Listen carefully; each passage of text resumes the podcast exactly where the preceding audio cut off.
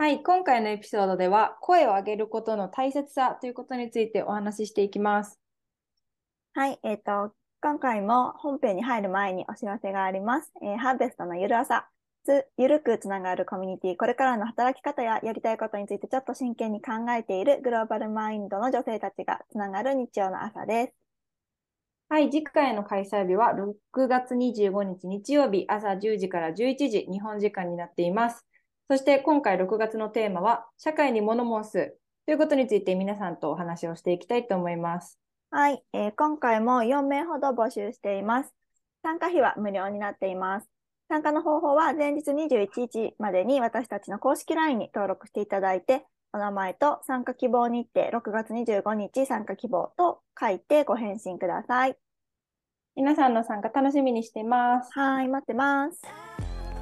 海外経験と留学ロスという共通点を持ったメラメラ系の秋と法学系のゆちえが送るハーベストラジオ。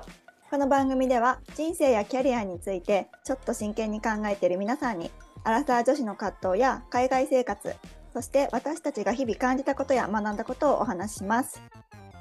改めまして皆さんこんにちは。秋とよちえです。では本編に入っていきたいと思います。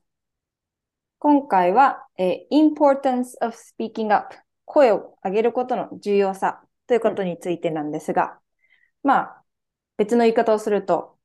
まあ、欲しいものっていうのは自分から言わないと手に入らないですよっていうことについて、よっちえと私の、まあ、実体験をもとに、この大切さということをお話ししていきたいと思います。じゃあ早速なんですが、最近、よっちえがまさにこれを体験した出来事があったんだよね。そうなの。これはね、ちょっとね、おこ、おこ案件なんですけど、なんかそう、私が話すのは、こうなんか、本当にもらえるべきして、なんていうの、権権利として与えられるべきものがもらえないかもしれなかったから、声を上げて手に入れたっていう話で、うん、でその次にちょっと後半は秋は逆に、こうなんかプラスアルファでもらいたいものをこうスピーキングアップして手に入れたっていう話をちょっと展開していこうと思ってるんだけど、私の話はちょっとおこ案件なので本当になんかめっちゃありえないだろうと思った話だから、本当は正直別に声を上げなくてももらえるべきものだったんだよね。うんうん。そう。で、まあ、それは、まあ、ちょっとオブラートに包んでお話ししたいなと思ってるんだけど、あと、私があの、まあ、前回ちょっとてん、まあ、前回というか、あの、エピソードでお話ししているように、転職を最近して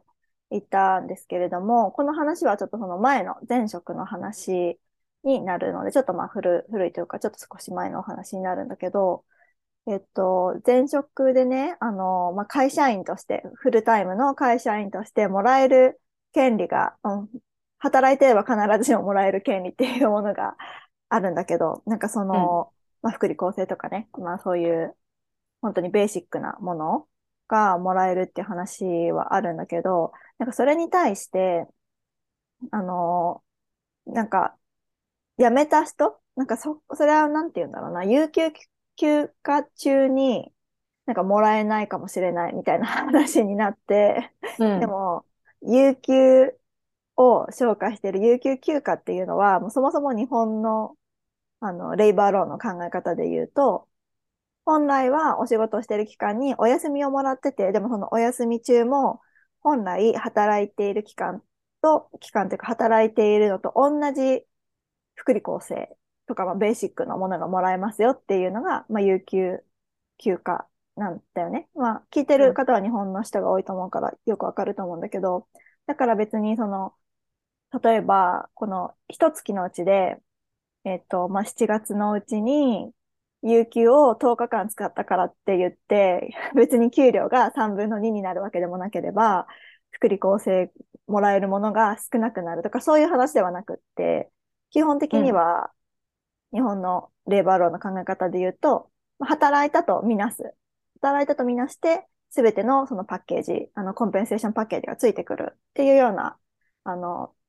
基本的な考え方があるんだけど、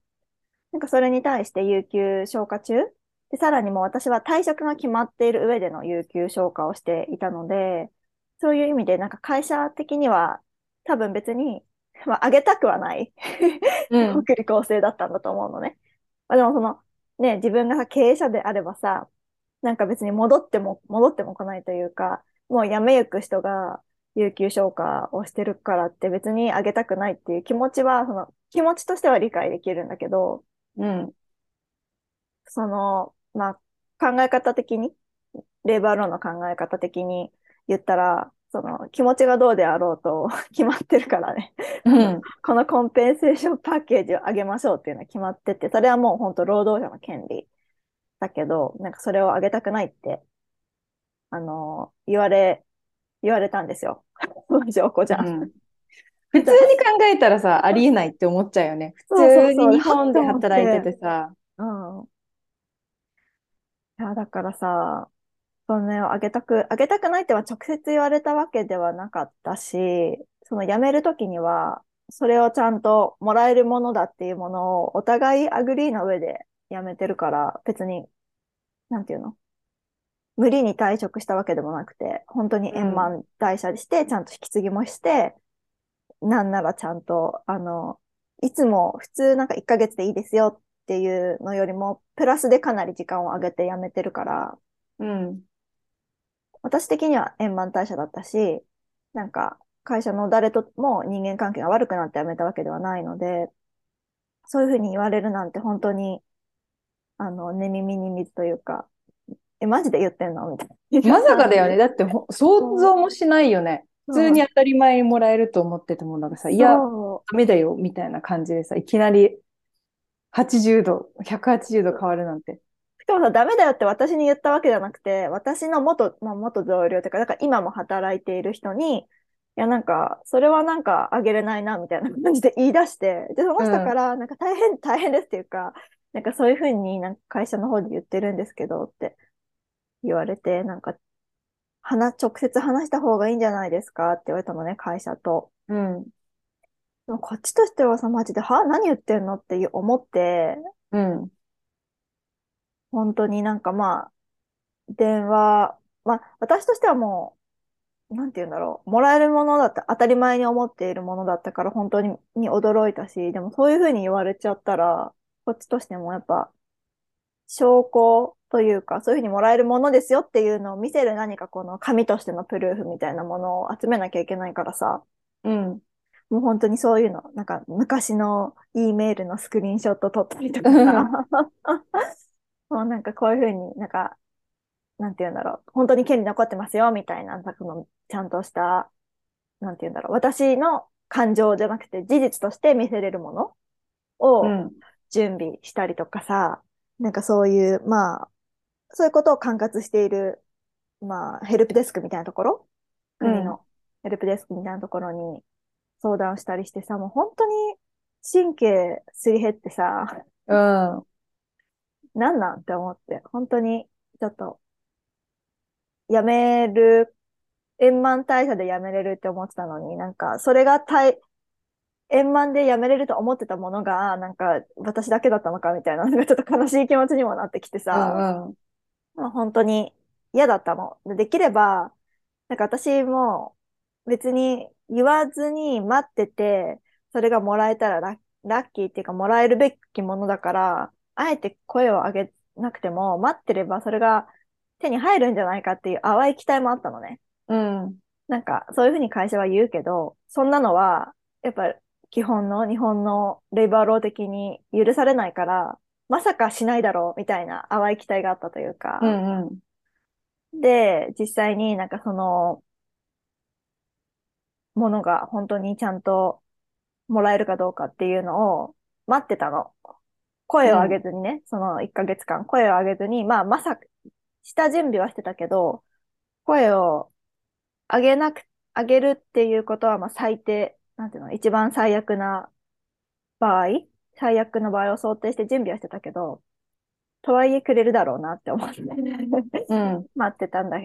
よね。そしたらさ、マジでそれをもらえなくて、うん。うん。もうなんか本当にと思って、すごい悲しい気持ちにもなったし、なんか私たちのフレンドシップって何だったの？みたいなさ。ねえこんなさ、だって5、6うん年働いてたわけじゃん。そうそれなのにこういう終わり方ってそうなの。ありえないよねって思っちゃう。本当に悲しいけど、怒りもあるし、もちろうん。ん。で、さらになんかその私のほ、すごくこう信頼している二人の同僚も、私の1ヶ月後に退職することに決まってて、で、なんかその人たちは直前まで働いてたのに、なんかその人たちにも、なんかあげないみたいなこと言い、言ってて会社が。うん。でもね、なんかその人たちは直前まで働いてたから、もうすごい、なんていうの？直接、その社長とクロースコンタクトだったからさ、直接話せるような直接話して距離にい、たの。そうそうそう、直接話せるような距離にいて、直接話してね、これどうなってんのみたいな 感じで言える子たちだったから、その二人は、なんか結局言、言ってね、なんかその二人はじゃあもうあげるよ、みたいな、うるさいから。うん。うるさいからってうるさいからっていうのもさ、でそう。うんで多分その声を上げてる人は、もしそれを上げないとし、上げないっていうことをね、永遠に続けたら、こいつは多分なんかレーバーオフィス行くなと思ったんだと思うのね。なんかうん。国の労働局、労働基準法に違反してますよみたいなことをうん。こう申告されちゃうと思ったんだと思うんだけど、だからうるさい人から徐々、なんか順序上げるみたいな感じになって、うんで、なんかそれもおかしな話じゃんって思ったんだけど、やっぱりうん。それはなんか私も、基本的に私あんまり物事をかき乱したくないから、本来なら黙ってて入れば一番良かったんだけど、そうだね。そういうことが起きなかったから、その信頼できる同僚たちにはなんかよし、なんか私も直接話した方がいいですよって言われて、うん。直接話してそれで手に入らないのであれば、もうそれは本当にレーバーローの 違反をしているっていうことだから、なんていうの、それをちゃんとこう録音の証拠なりなんなりして取っといて、それを持ち込めばいいからって言われて、もう本当に嫌だったんだけど、そういう直接話するの。なんか、そういうのがさ、大丈夫な人もいるじゃん。でも私はそういうのが結構嫌いなタイプなのね。あの、和やかに終わらせたいみたいな。なんなあら、あ、わかる。自分が、多少の我慢だったら自分が言わなくても、それで物事が穏便に進むのであれば、それでもいいかなって思っちゃう一番いけないタイプなんだけど。いや、わかる。なんか変にさ、こっちが、なんていうの、荒波立てる。波を立てるさ、こう、別にこっちがそういう気使う側じゃないのに、あ、これ言ったら相手がこう思うかなとかさ、そうそうそうこっちの心配をしちゃって、そうなの。だって全然こっちは悪くないのに。うちらは言うべき人たちじゃん。わかる、うん 言う言う言わなきゃいけない権利を主主張していい側なのに、なんか、それもちょっとヘヘジテイトしちゃうというか、うん、いや、めっちゃわかる。そう。だから本当に嫌だったんだけど、でも言わなかったらこの権利をもらえないのかって思ったらやっぱ言うしかないじゃん。うん。だから、もう本当に嫌だなって思いながら、まあ直接ね、あの、社長とコンタクトをして、まあ結局は、あの、お話はできなかったんだけど、メッセージ上はやり取りができて、うん。で、なんか結局、本当のギリ、本当にマジでギリギリ、もう、ここの日にもらえなかったらレイバーロー行くぐらいの準備してて、全部もう書類もコピーを、コピーしてて、うん。っていう2時間前に、まあそれが一応なんかもらえるみたいな確証があったから、うん。行かなかったんだけど、でも本当になんか精神的にすごい嫌だったし、ねえ。そうでもまあ結論やっぱこう、私が直接やっぱりさ、その、もらえないのおかしいじゃんって言わなかったら多分もらえなかったのね。うん、そうだよね。しれっとさ、なかったことにされてたんじゃない？しれっとなかったことにされてたと思うから、やっぱりその、自分の権利っていうのは、嫌でも主張しないと本当に手に入らない。本当は手に入るべきものなのに、うん。もらえないこともやっぱりあるんだなっていうのも悲しいけど、本当現実にあったし、うん。で、まあ、声を上げて手に入れたっていう、まあ、結論はね、そういう感じだったんだけど、声を上げるのってすごい私好きじゃなくて、実は。こういうラジオとかやってるくせに。んなんか自分の権利主張とかってすごい苦手で、うん。まあ、だからそれは、まあラ、いい learning experience にはなったなとは思ってるんだけど、なんか変にこっちは気使うしさ、エネルギーも使うしさ、そう、すごい精神が疲れる。そう常にこう、ドキドキしちゃう。そうなの、なんか全然こう、そわそわしちゃうし、自分は、なんていうの、悪いことしてないっていうか、自分がやってることの方が正しいのに、うんうんうん。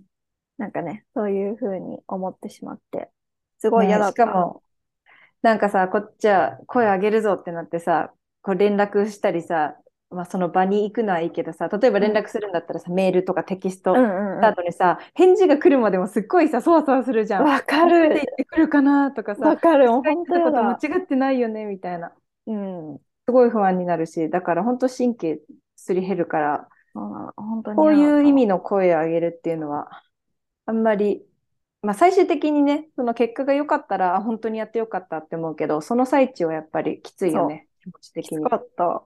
でもまあ、やっぱ声を上げなきゃいけない時っていうのは来るっていうかあるんだなと思って人生に。うん。まあ今回その声を上げることっていうのもさ、私一人じゃなくてその元仲良かった同僚、信頼できる同僚が二人が背中を押してくれてサポートしてあげるからみたいな感じだったっていうのもあるから、そういう私一人だけがやった。多分、もし多分私一人だけだったら我慢してたっていうかまあ、私一人だけだしなみたいなところもあったと思うんだけど、うん。そうじゃなくて、いや、それはないでしょ、みたいな、しっかりちゃんと言わなきゃダメだよって言ってくれた同僚が、こう、背中を押してくれたからっていうのはすごい良かった。まあ、 learning experience の第一弾としてはすごい頼もしい、あの、バックアップがあっての、まあ、学習の機会だったかなって思うから、うん。良かったけど、マジで嫌だったっていうね、本当に。でも、本当重要だなって思った。声を上げなきゃもらえなかったから。うん。ね、本当だね。うん。これでまたさ、何も言わなかったら、後でずっとずるずる後悔してたかもしれないしそうなんだよ。。そう。声を上げてもらえなかったとしたら別に私悪くないからさ、普通にそいつら、そいつらを普通にファイルするだけなんだけどさ。うん。でそれも別にしたくないから私は。そうだね何にもした。くないまた別のエエクストラでさ、対応しなきゃいけないそうそうことだし。何にもせずに平和に終わってくれればよかったのに、なんかそういう風にいかない時も世の中あるんだなっていうのは学びだし。うん。まあでもよかった。まあ、け結論良かったかなとは思うけどね。結果がちゃんともらえるものはもらえたし。そうだね。そう、ラーニングもできたのでよかったかなって思うけど、まあね、もしリスナーさんで同じような人がと状況の人がいればね、勇気を出して、本当に嫌だけどさ、でも声を上げるって重要だなって思ったのが、そう私のエピソード。うん。ね、自分の権利とかね、自分を守らなきゃいけないからね。そう。他の人がさ、やってくれない、やってくれないじゃん、しかも、こういうことってそう。なの。なんか結局自分の権利を守るとか、自分の権利をもらうのって自分でしかないっていうか、うん。誰も私のためにやってくれないから、自分でやるしかなかったから。ね、親もやってくれないしさ、同僚もやってくれないし、そうだから本当に自分でどうにかしないといけないから、嫌でもそ頑張らなきゃいけない。う。うん。頑張りました。疲れました。よく、よくやりました。よかったね。でもこれでもう、本当にさ、こうストレスと、あと、ストレスと、あと心配っていうのが、ふっとなくなったじゃん。そう。よかった。もうこれでなんか、で言わなかったらずるずるとね、あ、まだどうし、どうなってたかなとかさ、うんあや、やんなきゃいけないかなとかさ、そのストレスの期間な長くなってたかもしれないし。そう、それはそうだなって思った。なんか結局考えてるときって何もしてないけど考えちゃうじゃん。だからその脳内はさ、それで結構なんか、あの、キャパシティ食っててさ。でも結局、やればやった次の結果が必ず来るから、それがいいのか、声を上げた後にいい結果が来るのか、もしかしたら違う結果になるかもしれないけど、声を上げる前にもやもやする期間よりは、声を上げた後に、じゃあその、どっちか A か B か転ぶかわかんないけど、転んだ方に対してのアクションを次に取っていくっていうだけの話なんだけど、だか、ら、もやもや考えてるより、早い方がいいんだろうなっても思ったし、うん。考えてる時間は長ければ長いほどどんどん行動するのが億劫になるしね。いや、そうだね。本当そうだよ。そう。だから、早めの対策をしましょうという感じですかね。いいアドバイスですね。うん、そう。私の話はそんな感じでした。うん。秋の方は？そう、私は幼稚園の話とまたちょっと別の視点からなんだけど、幼稚園のエピソードでは今、そのもらえるべきものがもらえなくなりそうで、それに対するこう声を上げるということだったんだけど、私のエピソードでは、プラスアルファでもうもらえるもらえないとかの話じゃなくて、うんこう、なんていうの、ベースラインはもう全部欲しいものはあるんだけど、さらにプラスアルファでこういう状況にしたいなとか、こういう機会が欲しいなって、そういうプラスに加えて、スピーキングアップした話うん。けど、そう、なんか私も予定と全く一緒で、こう、なんか、なんていうのその、まあ、もらえるべきものとかさ、そういう主張するべきことっていうのを主張するの結構苦手で。うん。なんかさ、すごいそういうふうに見えないのに意外と苦手だよね。そうなの。多分さ、それって、うちら相手の心とかはさ、すごい汲み取るタイプじゃん。この人うんうんこう思ってるだろうなとか、やっぱりこう、なんとなく相手がさ、考えてることとか、わかるタイプだから、うん余計そういうの考えちゃって、別に思ってないとか、そんな風に考えてないだろうに、こっちで勝手に想像しちゃって、これ言ったらこう思うかなとかさ、そういうのをそう想像しちゃって、あんまり私も主張するの苦手な方なんだけど、うんでも自分のためになるものとか、プラスになるものは、私は主張するのは結構得意な方で、うんうん。例えば、まあその職場です。なんだろうな。まあそれこそ、本当はこれ私がやるべきことじゃないのに、やらされてるっていうことに対して主張するのはすごい苦手なの。うんうんうん。私もそれが苦手なんだけど、得意な人いたら教えてほしいよね。ね、本当教えてほしい。うちらに教えてくださいみたいな。そういう交渉とかさ、主張はすごいなんか嫌だなって思うけど、うんでも自分がすごくパッションを持って取り組んでること、で、うんうん。その状況を良くしたいとか、もっとこういうのが欲しいっていう時は、すごい簡単に私は主張できる方なの。うんうんうん。が例えば今までやってきた例で言うと、こう学校通ってた時に、まあアメリカにいて、アメリカって結構さ、ビザの、なんていうの、ルールが厳しいからうん、アルバイトができないとか結構そういうのがあったんだけど、そういう時にどうしてもアルバイトしたかったから、まあ、アルバイトさせてください。私はこういうことができるんですとかっていうのを、こういろんな人に話したりとか、うんうんあ。とは大学院行く時にお金がなかったから、いろんな会社とかに連絡して、私に奨学金くださいとか、スポンサーになってくださいとかっていう言ったりとか、まあ、あとは、なんか私がサイドジョブとか、まあ、副業とかでこうやりたいことがあったりとか、こういう目標があった時に、こういうことを助けてくれませんかとか、こういうこと考えてるんですけど、それのサポートしてほしいですとか、こういう機会欲しいですっていうような声の上げ方っていうのは結構積極的にいるんだけど、やっぱりそういった時って大体の人たちは快く助けてくれるし、そういうサポートをしてくれる。うんうん。だから、例えばさ、まあこういうことにパッションを持ってて、こういう人を助けたいんですとか、世の中にこういうことをしたいんです。何かこういうことをきなんかできる機会くれませんかって言った時って、相手にとってあんまり損することではないんだよね。うん多分。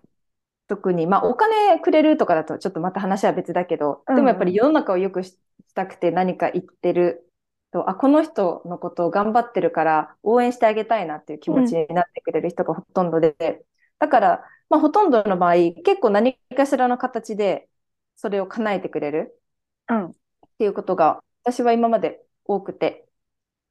で、でも逆にダメです。ダメですっていうか、ノーって言われることもすごい多かったんだけど、うん。でも、まあだからといって、私は何も失うものはなくて、ただ単にやってくれませんか、こういうことをしてくれませんかって要求したけど、まあノーって言われただけで。だからまあノーって言われたら悲しいけど、まあでもだからといって、お互いに何か損があるわけではないから、まあ、物理的にはねうんそうそうそう。だからそういうことを私は今までやっていって、で、まあ全てうまくいったわけじゃないけど、でもやっぱりうん。何かしらの形でみんなが欲しいと思ってたものをこうくれるとかサポートしてくれるっていうことがあって、つい最近だとこうカナダに来る前からずっとカナダでなんかそれこそ人のためになること、まあその自分のパッションが若い特に日本人の女性が海外でこう挑戦したりとか、こう生活の基準をつく、基盤を作っていくような何かサポサポートがしたいなって思ってたから、で、そういうのをしてる人がいたから、その人にずっと日本にいる時からこういうことをやりたいんですけど、お手伝いさせてくれませんかとか言って言ってたんだけど、そう初めのうちはやっぱり、まあその人も余裕なかなかったり、自分が余裕なかったりうんうん。でダメだったんだけど、でも最近、またそういう話になった時に、その人に、あ、ぜひ何か一緒にやりましょうとかって言ってくれることがあって、だから、まあすぐにそういう声を上げて、それが返ってくるっていうわけじゃないんだけど、でもそういうことを続けてると、どこかしらのタイミングでその人が思い出してくれて、あ、そういえばこの人こういうことをしてるって言ってたなとか、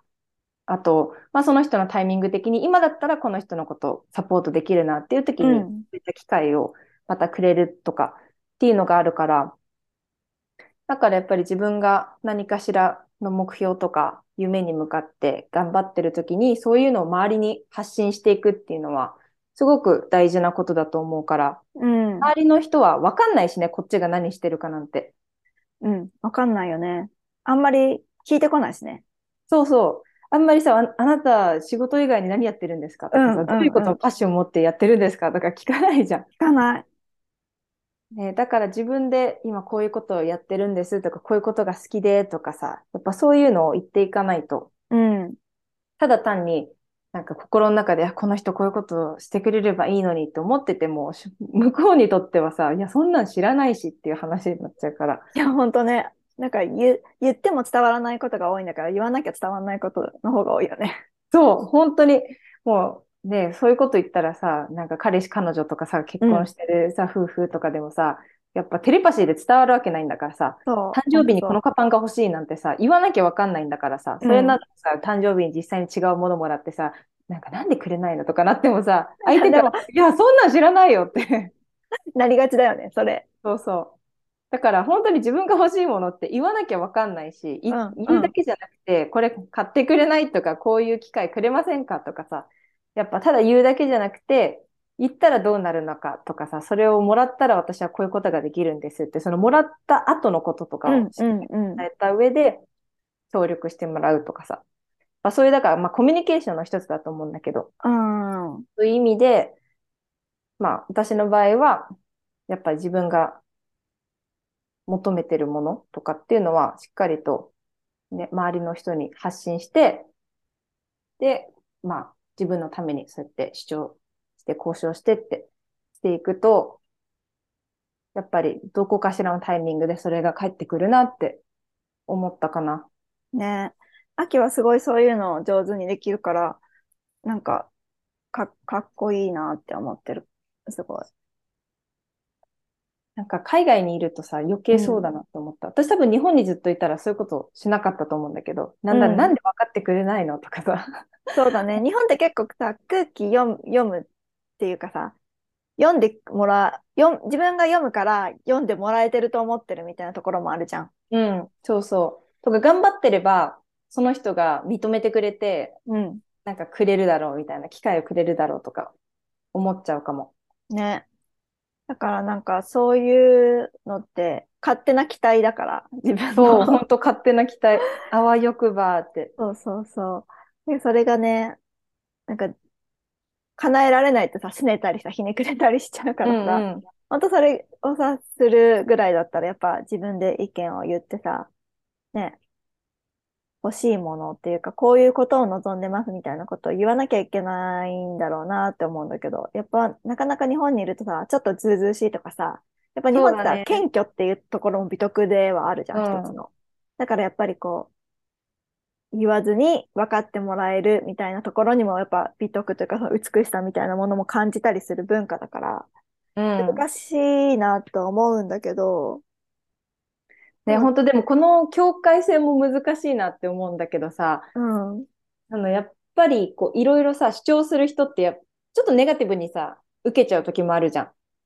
あんまりうるさいとね、だから頻度とかさ、言ってることの正当性みたいなやつもさ、必要な、かもしれないよね。ね、そう、それでさ、またちょっとこれ、別の例になっちゃうんだけどうさ、んうん、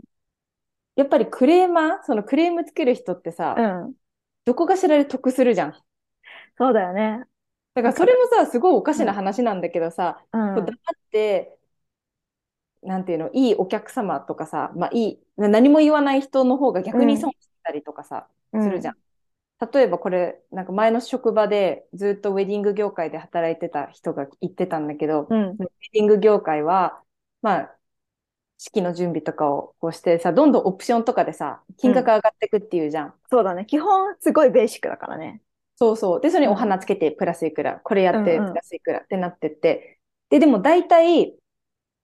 まあ何かしら、まあ文句じゃないけど、ちょっとこうやっぱり主張してくる人、え、これってなんでこうなんですか？とか、いや、これこう、こうですよね？とか、やっぱりこう何かしら言う人って、何も言わない人より、うん。パーセント以上、やっぱり割引、割引というか安く済むんだって。へえ、そうなんだ。そう。だから、いいお客様ほど逆に損してるって言ってて。え、なんかそれさ、すごい嫌じゃない？そう、すごいおかしな話なんだけおかしなど、話だよ、それは。そう。だけど、やっぱり、ちょっとや、なんていうの、気に入らないところとか、これっておかしいんじゃないのみたいなところを言った方が、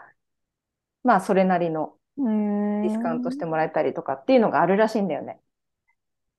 それはでも本当におかしいから言ってんのかなその、クレ、クレーマーって言うとなんかすごいさ、別におかしくないのに、不平不満を言う人っていうものもあるし、まあなんか日本,、うん日本語でクレーマーって言うとさ、結構さ、本当におかしいものを指摘してもクレーマーとかって言われるじゃん。それってクレーマーじゃないと思うんだけど、私は。うん、そうだね。そう。だからそのウェディング業界のその話もさ、本当、まあ、マジで別にここに不平不満をつけるのは本当に良くない。てか別になんなんでそのクレームをつけるか意味わかんないみたいなことに対してクレームをつける人が安くなるっていうのもすごい嫌だなと思う。うんただ単になんか、ここはおかしいですよねって疑問点を持って指摘したことに対して、なんか、本当は実は、本当は実はおかしいんですよ、みたいな感じなのかさ、どうなのかなと思って、なんか、まあ、どっちにしても嫌だけど、指摘されなかったらラッキーって思ってんのか、それもそれで嫌だし、ね。それもそれで、なんか指摘しなきゃ安くならないみたいな感じもしちゃうしさ、なんか、どっちにしても嫌なんだけどさ、まあなんか、だからまあ、そうだね、価格競争の場所には入りたくないよね。うん。まあ、でもやっぱさ、自分がちょっとあれって思ったり納得しないところはさ、うん。とりあえず行ってみるっていう姿勢はある程度持ってた方がいいのかなって思った。うん、私もそれは結構も、それに関しては怒、怒ってるとか、そういうんじゃなくて普通に知りたいみたいな感じで、これってどういうことですかって聞くから、うん。なんかそれに対して、なんか謙虚でいようとは思、思わないっていうか、それに対して緊張したりはしないんだけど、うん。ふと湧いた疑問を聞くみたいな感じだから。うん。でも別にそれで安くなったことないからな。私は。そうだね。うん。で、そうなんですか？って納得するか、あ、じゃあいらないですっていうかどっちかだから、うん。それもしかしたら私、じゃあ結婚式もしあげるとしたら日本で得する客かもしれない。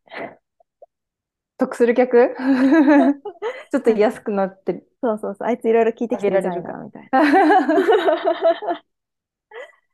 わかんないけどさ。まあでも、クレーマーの方が得すんのなんてちょっと嫌な世界だね。ね、本当だからまあ、それはね、納得できないけど、うん。まあでも、この、まあ、今回のエピソードの一番の、まあ、テイクアウェイポイントとしては、やっぱりうん自分がおかしいなって思ったり、これは私が持っておくべきものだとか、やっぱり強くそう思う部分があるんだったら、やっぱりちゃんとそこは自分のために自分で声を上げないといけない。うんいうところかなと思います。はい。そう、それに加えて、早めに言うっていうそう、早めに言う。そう、待っててもね、どんどんさ、あ、嫌だな、嫌だなって、ずるずるいっちゃうから。そう、どんどん腰が重くなるし、状況は良くならないから、うん。なんかその、動かないことによってさ、良くなることってないじゃん、ほとんど。えそうなんだよ。そう、悪化することしかないじゃん。そう、自分が解決しないとさ、結局、そう、根本的なところを解決しないと、うん。何かしら、やっぱ引っかかるから、ずっと。ね。だから、早く、どっちの、どっちに転んだとしてもね、いい方向に転んだとしても、思ってなかった、期待してなかった方向に進んだとしても、次の一手を打てるっていう意味ではムーブオンすることにはなるから、うん。もんもんするのは長くない方がいいなって私すごい今回思ったからさ。ね、本当うん。そう。だから、もんもんせずに行動を取るっていうのを早めにやった方がいいかなって私も今回自分で経験してすごく思ったから、うん。ね、頑張らないといけませんね。こういうことはね、自分のためにね。ね、本当特にね、日本人のやっぱりそういう謙虚なのが美徳とか、こそうういろいろ自分、自己主張強い人はうざがられるとか、やっぱさ、日本のその伝統だとかカルチャーにすごい根深くさ、そういうのがあるけど、でも結局、本当自分、自分の人生なんだし、自分がやらないと、本当誰も誰も助助けてくれない。そう。だから、そしたら別に周りに、あ、なんか、すごい主張が強い人いるよって思われたとしても、うん別。にね、その人たちがこっちの給料払ってくれるわけでもなく、人生楽にしてくれるわけじゃないんだから、うんやっぱりどこ、ね、どっかしらのタイミングでちょっと強く出ないとそいけないなっていうのは、なんかやっぱどんどん年々年を取るごとに思います。う。ね、ほんとなんか、なんか、全部イエスって言ってると全部引き受けちゃうしね。いい、いいことも悪いことも。で、結局なんかうん自分の手に負えなくなって、自分で自分の首絞めちゃうから、うん。そう。すごい私もそれを最近勉強したし、まあ、今後もちょっと今、今考えてることもあるから、それも早めにスピークアップしたいなって思って、うんうん。今回は、そう、私と秋のね、まあ、その二つの視点からスピークアップすることの大切だっていう話をしたので、もしなんか今リスナーの皆さんが何かこう、もんもん考えてることがあったら、早めにそれをもう、で、デリコーした方がいいかなって、うん 思ってムーブオンしましょうというお話です。はい。はい。ということで、